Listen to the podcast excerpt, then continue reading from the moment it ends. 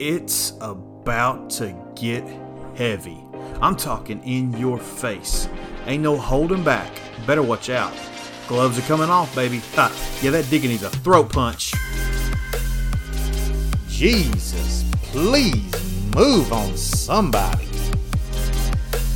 Lord, he needs some prayer. Bless his heart. You know, nowadays, people care more about themselves and their kingdom than they ever cared about God and His. Can I get an amen?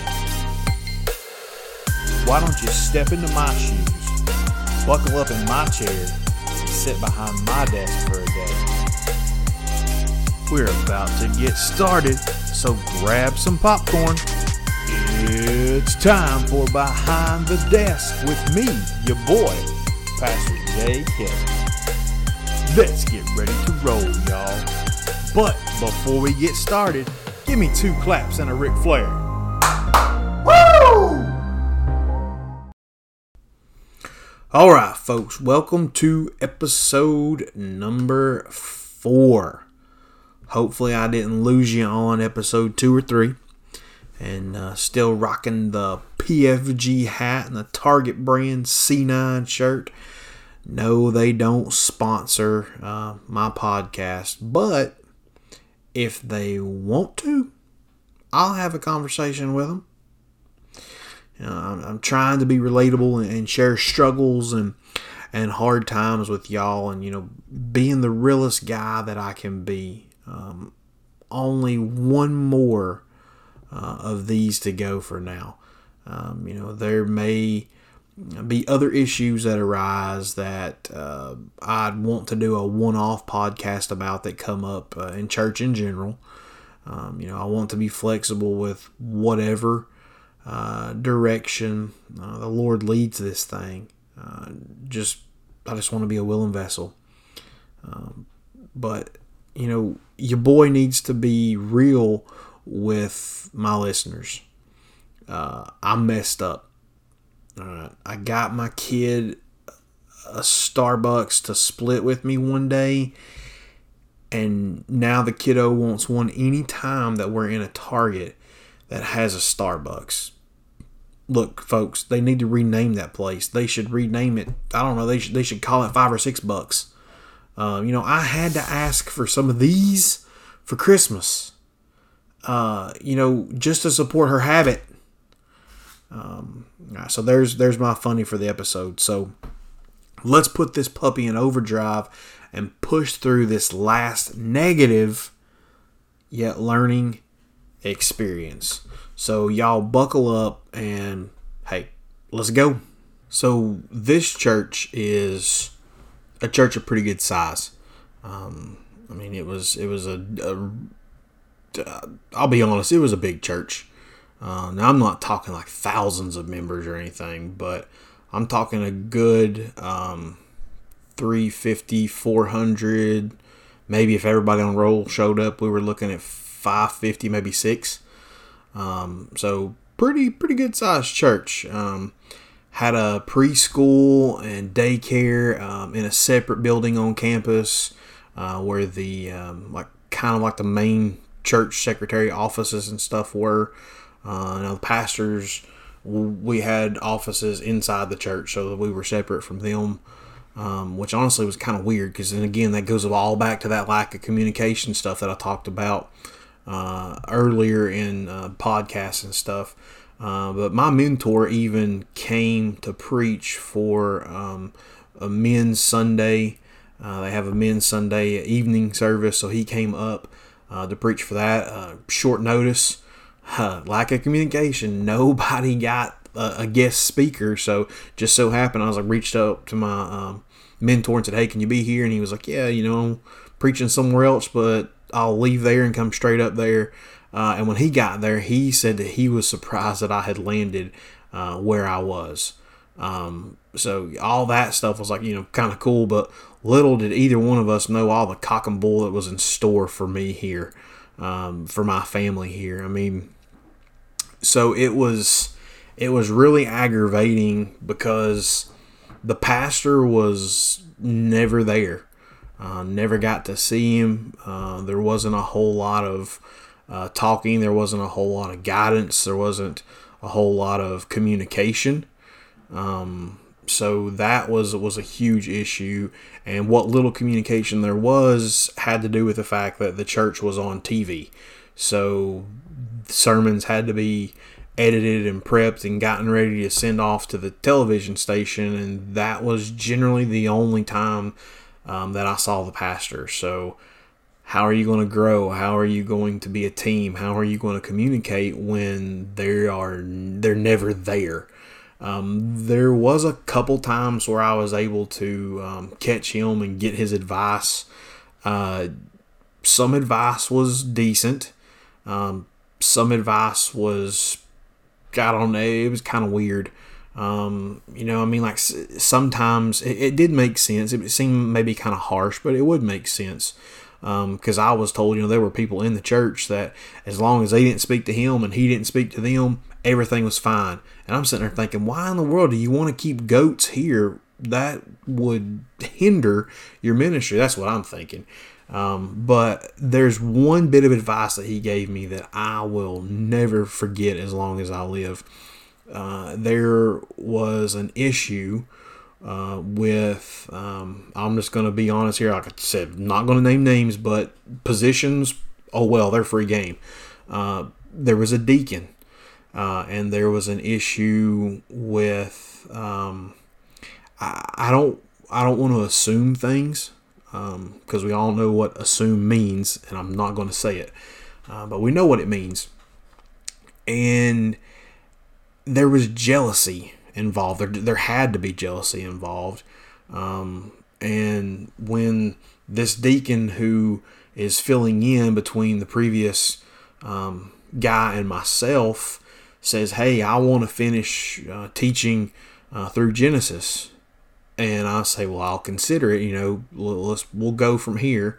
Um, when they're in Genesis 25 and there's 50 chapters in Genesis, that takes up half a year at least. So it's like, ah, nah, we can't finish that. I've, I'm, I'm here. I've got a job to do. I'm gonna feel guilty. Y'all paying me to do something, and then I can't do it because I'm letting you do it. That's just not how I operate. So there was some tension there, and I go up to the pastor and sit down. We're having a meeting. We're talking, and I explain this to him. And his advice was, uh, this particular person had a trade, and um, he the, the pastor says, you know, go to this person's you know place of business and um, just go in and start doing what they do. Uh, and he said, "What are they going to say to you?" I'm like, "They're going to tell me to stop." He said, "Exactly. They're going to tell you, you know, you need to stop that. You don't know what you're doing. Um, you can't fix that." And you proceed to tell them, "Yeah, I'll just, I'll go ahead and I'll learn as I'm going, and, and I'll just wing it for now." And he's like, What are they going to do? I'm like, They're going to come back there and take whatever tool or instrument or piece of equipment out of my hands and say, No, you're not going to do that. And he said, That's when you look at them and say, You know what? You're right. I don't know what or how to do what you do for a living, so I'm not going to do it. You don't know how to be a pastor, so you don't need to be teaching it. Let me do my job and you do your job. And I told him, I was like, There is no way I could be that big of a jerk. And he said, Well, that's just a suggestion. You don't have to listen to it. I was like, Okay. And he said, The other option is just leave it alone, it'll go away. Wow. I went from one bit of horrible advice to another bit of horrible advice because we let it go, we let it ride, and it did not go away.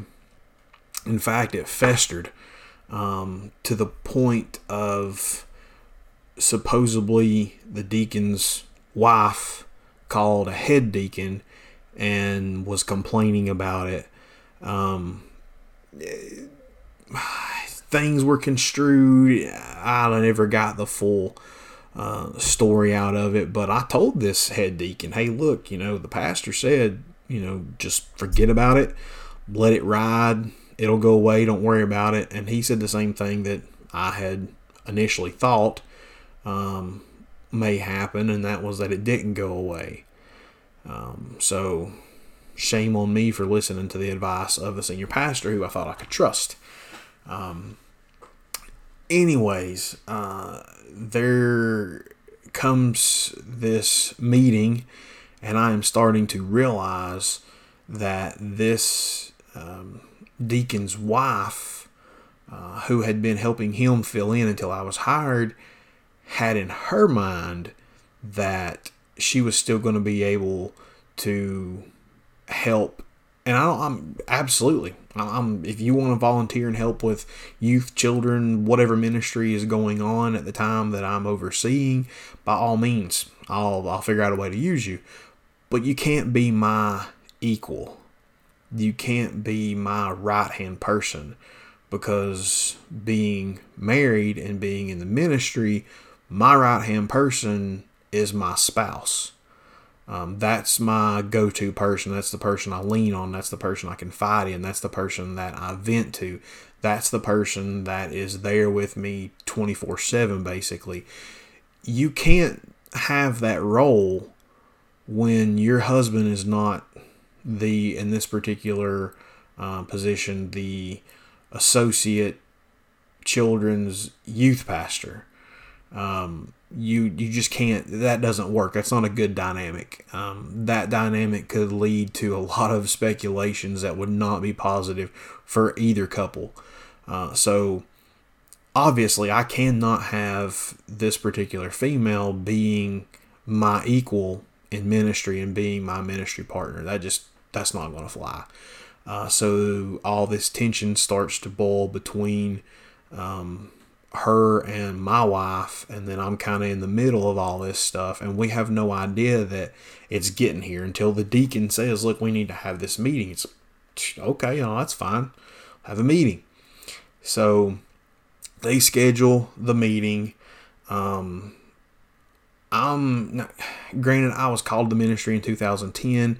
I've been on staff um, in ministry since 2014, but still I'm pretty green behind the ears. Even now, I don't know a lot of stuff um, because of all the experiences I've had. You know, it's been quick transitions from one place to another to another, so on and so forth. Um, so it's it's been hard to learn, um, and I've not had real good people to learn under. Um, so I, I'm still trying to learn these things, and later on, I find out I should never allow my my wife to be in a meeting, a church meeting without me being present. So it ends up being a deacon, a moderator, the head deacon, the moderator, uh, my wife, and this other deacon's wife, and I'm you know over. It's a Wednesday night before service. I'm over you know hanging out with the kids with that other deacon uh, and, you know, everything's cool between us right now. and things kind of boiled down between us, or not boiled down, but, you know, things have died down between us. Little do we know that it was boiling up across the street. And I get a call from my wife, and she's just absolutely crying. I said, I need you. So I leave and go over there and trying to console her. And it boils down to these these three basically attack her uh, in my office uh, verbally. You know, she says she can't even get a word in edgewise. Um, the deacon's doing all the talking. The other deacon's wife is just sitting there, not really saying anything.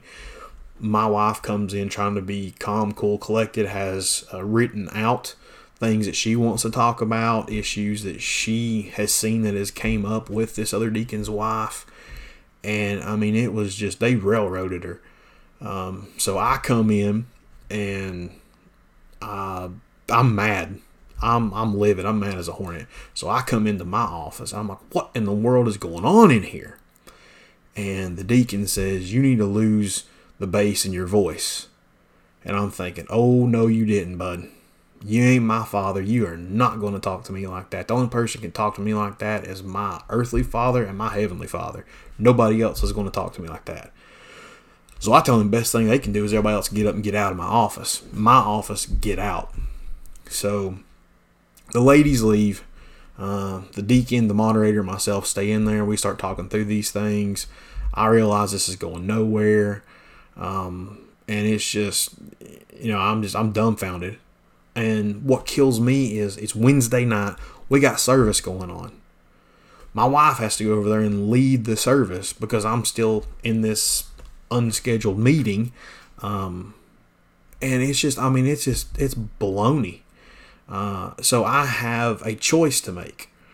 And over the next couple of days, you know, it's hard. I mean, I'm back and forth. I'm back and forth. I'm calling my uh, my mentor. He's trying to help me with these things, and he says, "Look, son, this is uh, this is a hill you're going to die on." He said, "You either can stand up now for your wife and be a man of integrity, or you can wait two months from now and they can they'll fire you. They'll find a reason to fire you." I'm thinking, okay, well, if I'm dying on this hill, then I'm going to die fighting.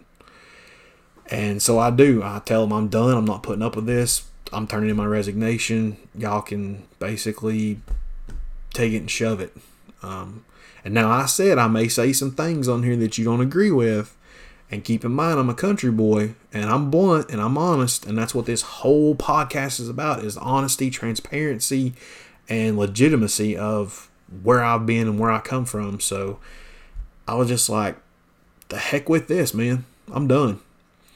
And uh, so my mentor's helping me write my resignation letter. And this is how petty they are.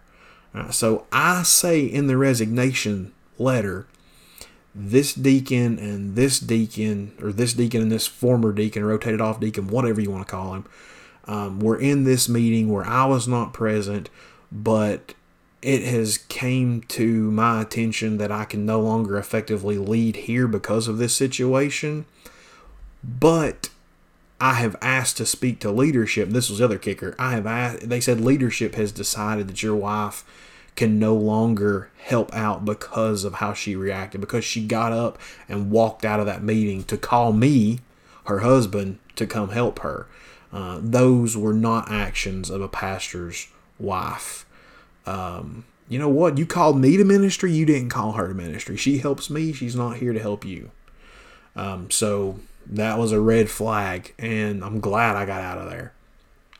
But I'm going through this process of trying to figure out all right, who's saying this? Who who is leadership? Let me talk to them. Never would tell me who leadership was. Let me talk to the pastor. He said that he wasn't going to get involved, that we needed to handle it. So here's the positive out of all of this negative. I learned to never let deacons run the church. They can help, but I ultimately feel called to be a senior pastor. Um, and that's one thing that I am not going to allow. I am not going to allow the church to become a deacon ran church because then, as the pastor, you don't have any say. Now, I know that the pastor needs to be accountable to the deacons or to an elder board. Pastor can be on the elder board with some deacons and some lay members where there is a wide variety of input. But when the pastor is never there, not present, probably seen the dude maybe 30, 35 times in the period that I was there. Um, but for this oh, I'm trying to be careful with what I say because I don't want to say sorry excuse, but this uh, bad example of a pastor or a so-called pastor um, that can't even talk to his associate pastor to help him through this situation. Man, that that's dirty. That's that's like dog dirty. I mean, that's bad. You don't pull that garbage. That's why I'm telling you, I had no clue all this cock and bull I was going to have to go through here. Um, so, anyways, I end up writing out this resignation letter. These guys know about it. I speak to leadership, couldn't speak to leadership. In the meantime, my wife and this other deacon's wife called each other and have reconciled, but I am still being forced to step down or be fired later. They didn't like that. So I revised it. I took out a few things, still left in this deacon, this guy. They knew what was going on. They were in this meeting, yada, yada, yada. My wife and this other lady have reconciled. We're good to go now. But still resigning. Still nothing. So, like four revisions later, my mentor was like, Look, you can either take the money and run, or he personally told me that he would stand his ground and say, Nope, this is the letter that you are reading to the congregation. They're going to know why. And if you don't give me a severance package, then oh well, that's on you. But I'm sitting there thinking, you know, I got to make sure I support my family. So I just, I said, you know what, fine. Say I'm leaving for personal reasons. Never again will I do that because that is open for interpretation. Um, I have no contacts uh, from this church anymore. Um, really can't use them as a reference, uh, which really stinks because, you know, I mean, I don't try to purposely burn bridges, but the situations I find myself in, it's like just got to cut ties and be done with it. You know, cut it out. You know, it's that's it. Uh, I hope I don't get dinged for copyright for saying that. Um, Uncle Joey, don't do anything, or whichever uncle you are. Um, so I mean, it's just it's baloney. It's it's it's garbage. Um, so I'm done there. I'm just like, whatever, man. So finally, it comes. Uh, all this goes back and forth, back and forth, back and forth, and finally on Friday, I'm like, no, we're done. I'll come up there. I'll clean up my office. Yada yada yada. I go up and clean up my office when nobody else is there because I don't trust anybody. Uh, get all my stuff, leave, and um, then it's like, all right, well, we're going to meet. we want the computer back. Okay, fine. I'm cleaning it. No, don't clean the computer. Oh yes, I'm cleaning the computer because it has my personal stuff on it as well wipe that bad boy clean, give it back to them. I'm done. Got camp coming up. That's on y'all. Y'all chose to do this kind of stuff. Whatever. And my mentor said in the final meeting, he said, don't talk to them, don't shake their hands, just go there, give them your resignation letter, and give them their stuff back, and then be done. So the one guy go up, I actually do tell him bye. Um, and then the head deacon reaches out his hand, and I'm like, I'm sitting there, I'm like, I'm going to quote what my mentor said to say. Now, I only shake the hand of real men. Oh, he got so ticked. And he was like, I can't believe you're going to do me like that. And I was like, all right, fine, whatever. So shake his hand. No need to contact me anymore. Dude calls me a couple weeks later asking if I want some NASCAR stuff. Really? No, I don't ever want to see you again. Um, like I said, though, that was then. I was heated. I was mad. And now it's like, I'm over it. Whatever. That was petty. It's stupid. It really doesn't matter in the large scheme of things because it doesn't do anything for the kingdom. So why hold on to it? Um, so that was that experience in a nutshell. Uh, I mean, there was, I could probably tell some more crap that went on, but it's just like, pff, it's not even worth it. Oh, wait a minute. Yeah, there was one. There was one thing where in a meeting, um, a, a, volunteer had gotten upset because I had asked all the volunteers to not come for a little while because the students weren't coming to me. They were going to all these volunteers that they were used to. They weren't getting to know me. So I'm like, hey, look, cut out the volunteers for a little while. Just let it be my wife and myself. This kind of like, um, you know, like an acoustic setting almost. You know, like let's get to know each other let's bond, let's become friends. I'm the guy I want you to come to whenever you need something. When you get in trouble and you need you gotten I don't know arrested and you're going to call your parents, you want to call me first, so I'm there to tell your parents why you got arrested with you or whatever, come up bail you out of jail, so to speak, kind of thing. I wanted to be that guy in the community. So I started getting that relationship with these kids, and I was almost there, and then a parent pitches a fit. Funny thing is, when he was in the room as a volunteer, his kid didn't say a word. He the nights he didn't serve, his kid was volunteering to read scripture, was praying, doing prayer requests. Hey, look, I get it. I was the same way. When my parents would volunteer or substitute for Sunday school, I didn't say a word. I didn't answer questions. I didn't do nothing. When my buddy's mom, our normal Sunday school teacher, was there, I answered stuff. So I totally get it. Um, but it's like, why make a big deal about that? So he pitches a fit, gets all mad, runs his mouth. Pastor says, Look, we need to have a meeting. So it's the pastor, myself, head deacon, and this parent. And I pray, Lord, hold my tongue. I don't say a word during this meeting. I just let him just da da da da da da just beat me down, chew me out, and all this stuff. And when it's all said and done, he realizes he's in the wrong. We make small talk and then everything's cool. He gets up and leaves. I stay behind. This senior pastor says, I wanted you to experience this. Uh, it was good for you to go through this with me in here to support you, with a deacon in here to support you if you needed it. You held your, your own. You did a really good job. And the deacon, the same deacon that tells me to take the bass out of my voice later on, says, I don't know how you sit there and listen to that. I wanted to get up and knock the guy out for you. Um, the, I later on told that deacon he better be glad I was in the ministry. Otherwise, I would have flipped the desk over and come after him after he had met with my wife during that meeting. And he was like, Well, that's kind of scary. I'm like, well, you wanted to knock a guy out because he was airing his grievances out against me. So how is that any different? I just said flip the desk over. I didn't say I was going to punch you. I just said flip the desk over. Um, he said he would have knocked the guy out. Whatever. I don't care. It don't matter. So I go through all those different things there. But like I said, what I learned from that experience was to be present as a pastor.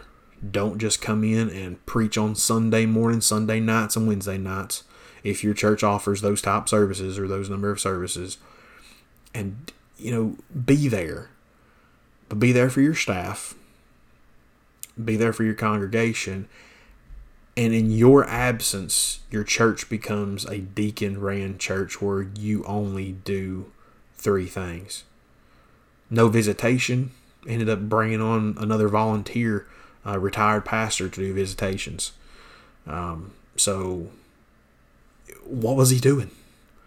I learned don't do that. Whatever I do when I become a senior pastor, don't let the deacons run a church. Make sure that I am there with my group, my circle of influence, that I have sound counsel from, that I have godly counsel from, that they are people that I know are going to have the best interest of not only myself as the pastor, but also the church as a whole. Um, that's what I learned from that experience. So, again, like I said, try not to make these things shot interviews or anything like that. Um, just trying to share with you my experiences, and sorry if you hear the clicking. Um, I'm trying to shift screens around, but that's it. That's how it went. It was a, a mess. It was a joke. Um, but hey, sometimes you go through those things. But that's it. Done with this one. Um, but before we go, um, you know, I want to do my thing. It's kind of become um, I don't want to say a trademark, but it's kind of become my thing. So I want to try my best to close out every um, every podcast like this. I try to close out most live things I do or most things I post. Uh, just kind of to remind people because maybe you don't hear every day that somebody loves you. Um, so I want you to know, I want you to take care. God bless you, and Jesus, or I love you, but Jesus loves you more. That's that's my thing. I, I love you, but I could never love you as much as Jesus does. So until next time, thanks for joining me here on Behind the Desk with JK.